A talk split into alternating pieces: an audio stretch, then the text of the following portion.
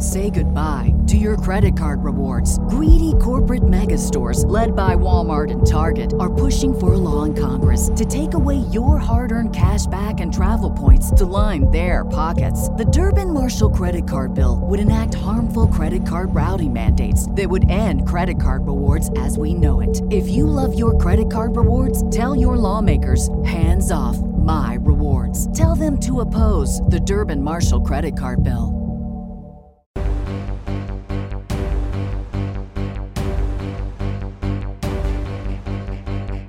Welcome to GVN's Talking Comics. Here is your host, Martin Sexton. Well, all right. Welcome once again to another installment of GVN's Talking Comics. I am your host, Martin, and today we are talking to the co-creators of a uh, actually a very well done series called Hot Valley Days and Cocaine Nights by Antarctica Press, and uh, they're getting ready to put out the third uh, and final issue of that series here, here coming in March. And uh, we are proud to talk to the co-creators, Matthew Spradlin and Sean DeMott. Welcome to Talking Comics, guys. Nice to meet you.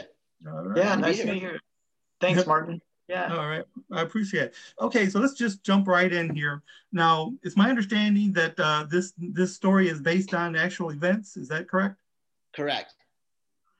Okay, so I mean, so how exactly did I mean, where did how did you get the story, and uh, exactly kind of break it down for me a little bit exactly how, uh, what uh, how you decided to adapt this story to to a comic book. Um, well, the story uh, came together. I when I was a teenager, I was in the valley uh, at a party, and I had met the the person whose the story is about, and uh, had spent some time in that circle as an 18 year old and saw a lot of the crazy stuff happening. Uh, I didn't know a lot about the world, but I knew that all the crazy stuff I saw was uh, had a had a limited uh, shelf life as far as people being able to uh, live that way. I went to some parties and saw a lot of you know Ferraris in the driveway and, and a lot of crazy backyard parties, uh, similar to like a, a Boogie Nights movie, uh, m- minus the sexual stuff, but like the, the drugs and the the big hair in the 80s. And, and I, I was a witness to it. And I uh, stepped away from it and had heard about everyone getting arrested and the FBI and DEA and all these people getting involved. And I had really liked the lady who was the person in charge as a person. I thought she was a really good person um, and was uh, would help people and had a really good heart. And I was uh, years later reconnected and uh, stayed in touch with her. And I would always, I was always fascinated by just what a crazy story it was and how uh, luck was on her side. You know, in, in this in this uh, path of bad decisions.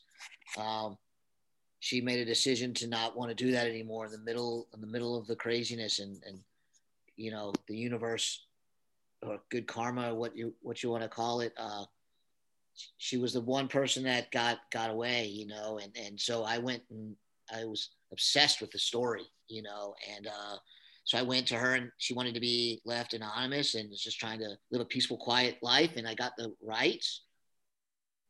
And um went to talk to uh, Matthew about. It's kind of funny how things work. I went to talk to him about another project, and it was a supernatural project, and um, met uh, at an office in Hollywood. We had a, a, mutual friend in the VFX business, and and uh, and he connected us. And I talked to him about this other supernatural thing, and it it didn't really click for whatever reason. And then uh, to use the elevator pitch, literally, I uh, I was standing by an elevator after the meeting, and I said, "Well, hey, uh, what what what perks your interest? You know, what do you like?" And he was like, "I like true stuff, like real stuff." And I was like, "All right, well." And as the elevator was coming up, I said, "Hey, 15 year old girl hitchhikes to LA from Ohio, early 80s, sleeping on park benches, gets an apartment. Her brother moves out. They meet a Colombian uh, drug dealer. And flash to the next scene, she's running this big like hair metal cartel in the middle of the 80s and flying back and forth to New York. And he was like, Man, is that real? I go, It's a thousand percent real. And he's like, I love it. and and and I said, It's a real thing, man. And that's where it started. And then uh Matthew, I'll let you kind of hop in from here. Yeah. So it you know, when he when he told me that, all that, then I was like, okay, this this sounds like something interesting. So uh, we kept talking about it, and we decided that we wanted to put together the story in a particular kind of way, right? It was we didn't want to do just an A to B to C biography type like story. You've seen those movies so many times, right? You know the same things happen, same point, the same beat, and all that. And so there were a couple of uh, older films that that were biography movies that I really enjoy. Um, they're both by Bob Fosse. One of them is Star 80, and the other one is uh, Lenny. It's about Lenny Bruce. And he had flashbacks in the movies, but he doesn't go back to like your regular sort of moments, right? When he does those flashbacks. So it's uh, everything just kind of, we just wanted to construct a story that if we find it, we wanted to start it where she's already on her way out and you're already, you're having to catch up and see where, what led her to that moment of being, wanting to get out.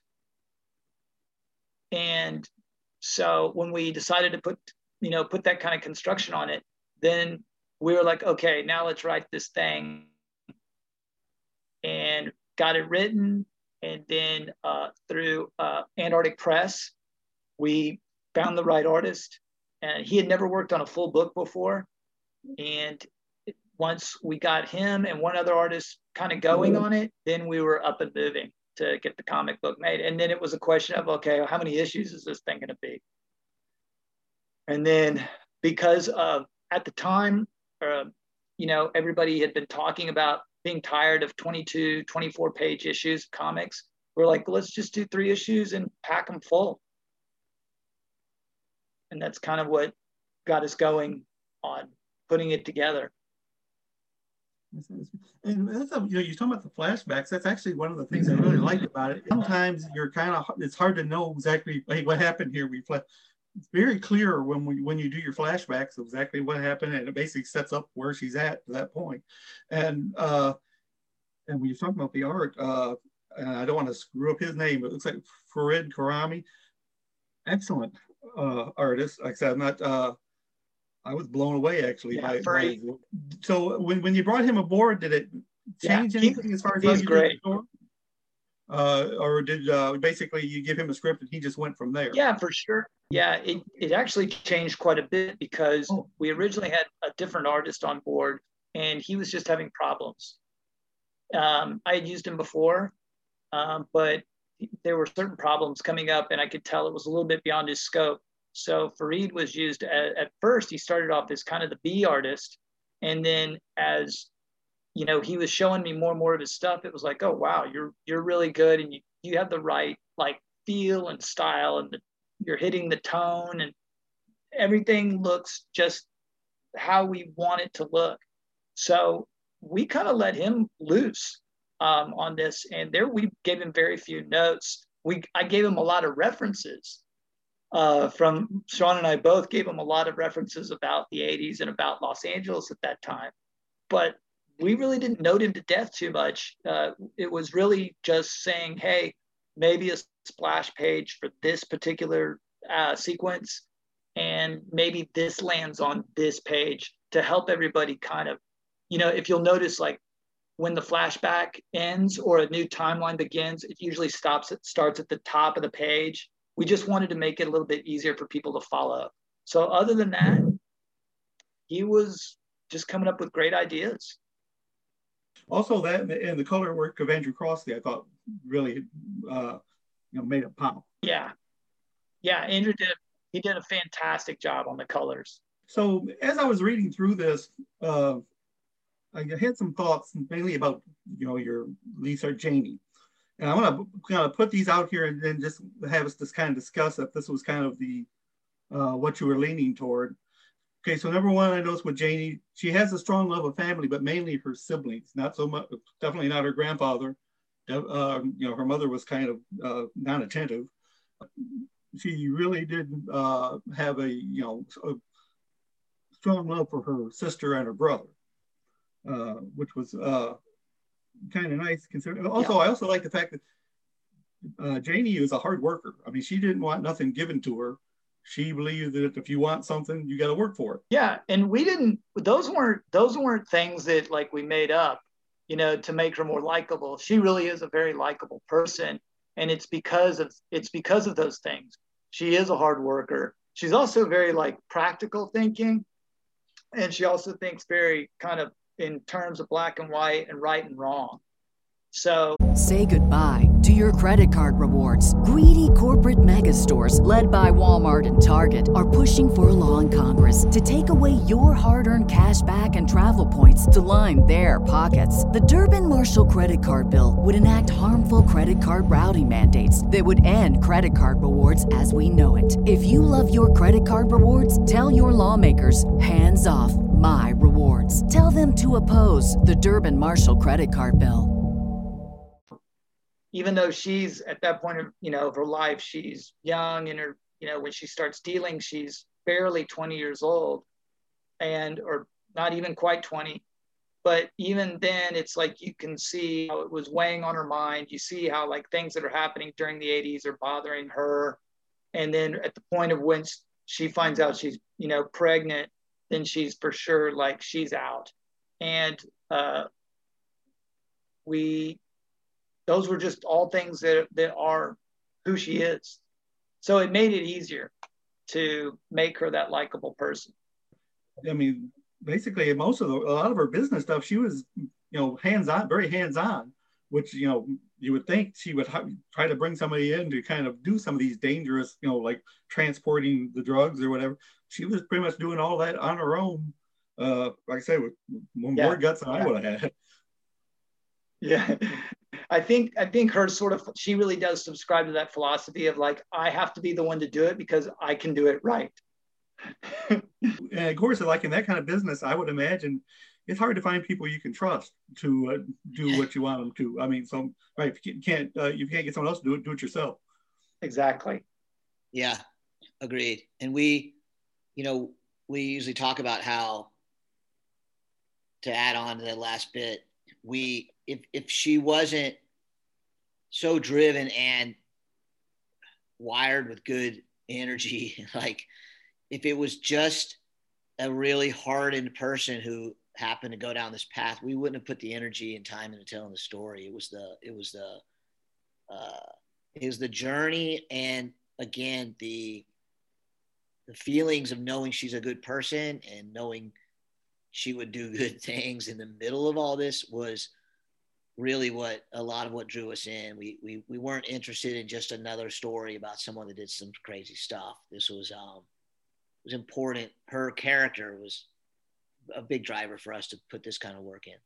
Yeah, I think that and it really stands out. Also, you know, of course, you know, her sister was uh uh basically being abused by their uh, grandfather.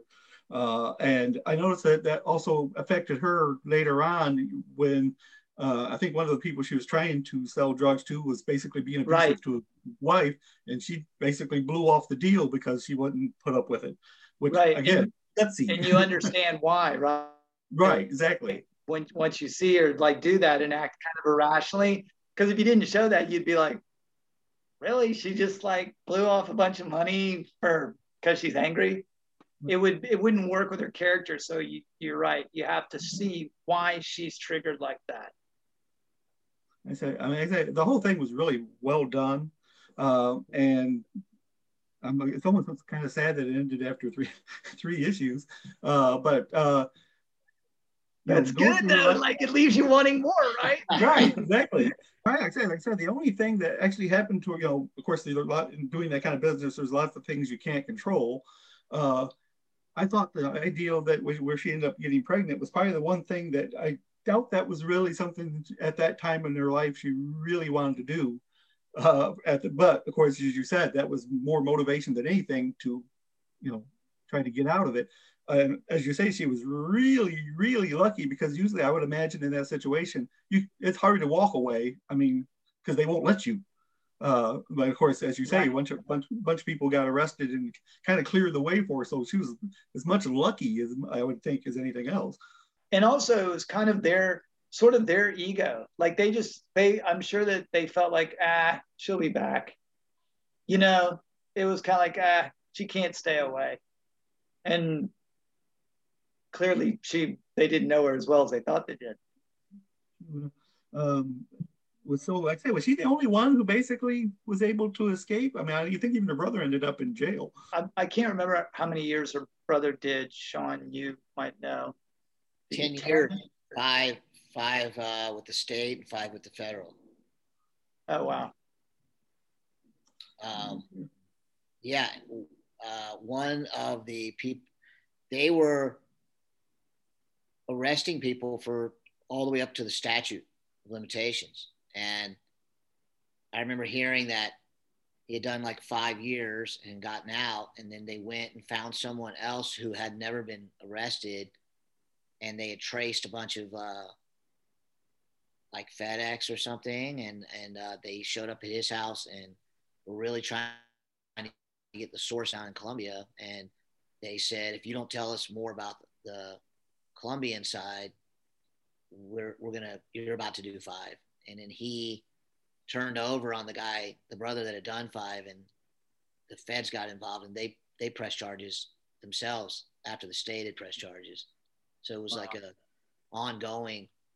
It was a big ring of people, and and in one of the most colorful, outrageous periods of American culture. Like, what is more? What is crazier than 1980 to 1987 like like in hollywood california there's you can't even put it to words. It's just it was absolute madness. Yeah.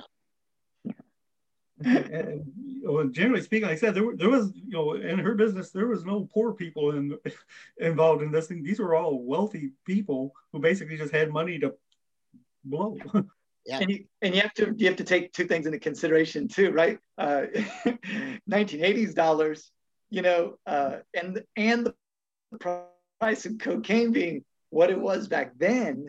It's like two things on top, you know. You know, I uh, I'm sure you know, I'm sure an eight ball today costs nothing compared to whatever it cost back then. And uh, you know, it was a luxury. It was a luxury drug, right? It was a it was a the it was a high end luxury drug. It was really well done. As I'm looking, uh, of course, uh, I think we said the third issue comes out here this coming month, correct? March 3rd. It's supposed to drop, so hopefully it'll land. Uh, okay, so I've got one final question for you. Every, every, time I do these interviews, I basically throw out a hypothetical, and like I said, uh, uh, Hot Valley Days and Cocaine Nights is a very theatrical story. So let's just go this way. Okay, so after part three is released, it's cemented its place as a great series, and someone comes to you and says, okay, we'd like to make a TV series based on your book. Who could you see cast as Janie? I have my choice. You, I'll let Sean say his, but he knows he knows who I want. I mean, there's some good act, you know, there's some good actresses that I mean, you know, Emma Stone would be pretty great. Um, I mean, that's aiming, you know, you're aiming for the moon, right? Uh, well, Karen, aim for the moon. Karen Gillan, I think, is pretty amazing. Uh, those are those two come to mind. Uh, Matthew, Maya Hawke. I want Maya. I want Maya Hawke to play her. Like to me, like she's perfect. Like she's beautiful, but not distractingly beautiful. You believe that she can be tough and practical and all these things. And on top of all that, she's a great actress and she's per, you know, she can play a little bit older, she can play a little bit younger. I think she's awesome. I, I love I think she's she's my she's my favorite actress to watch right now. You've thought this out. I can I can see. Uh, got anything new coming out uh, that you want to talk about beyond this, beyond the issue three? Matthew, is there anything you want to talk about? Um, I mean, the only thing really on my plate at the moment is uh, working with Sean to put together like maybe a couple of little great extras for the trade. Once we uh, once we get all three issues out, put together a really nice first printing of the trade, and uh, but that's that's about it. That's what all I'm kind of got on my plate right now. Um, uh, yeah, I've, I've got a couple of movies dropping this year. Um, if you want to talk about it, called the Free Fall. I'll keep it really short. Yeah, there's a movie called The Free Fall. It's with Shawn Ashmore and um, Andrés Londoño from Narcos. Um, it's got an exec. One of the our executive producer was one of the executive producers on Get Out. Um, I think it'll be out by Halloween. And then we have a movie with Stephen Lang uh, called Old Man. I'm an executive producer on that one, and uh, we just shot it during COVID, and um, we're in post now. So hopefully that'll be out by the end of the year, first quarter next year. All right, excellent. That's uh, that's pretty much all I got for you guys. Like I said, uh, you said the book comes out March 3rd, and we're going to be uh, following it really closely. Uh, and we appreciate you spending a little time with us. Hey, awesome. Thanks for inviting us. Yeah, thank you so much, Martin. It was awesome. Thanks for listening. Come back again for another installment of GVN's Talking Comics. Say goodbye to your credit card rewards. Greedy corporate mega stores, led by Walmart and Target, are pushing for a law in Congress to take away your hard earned cash back and travel points to line their pockets. The Durbin Marshall credit card bill would enact harmful credit card routing mandates that would end credit card rewards as we know it. If you love your credit card rewards, tell your lawmakers hands off my rewards. Tell them to oppose the Durbin Marshall credit card bill.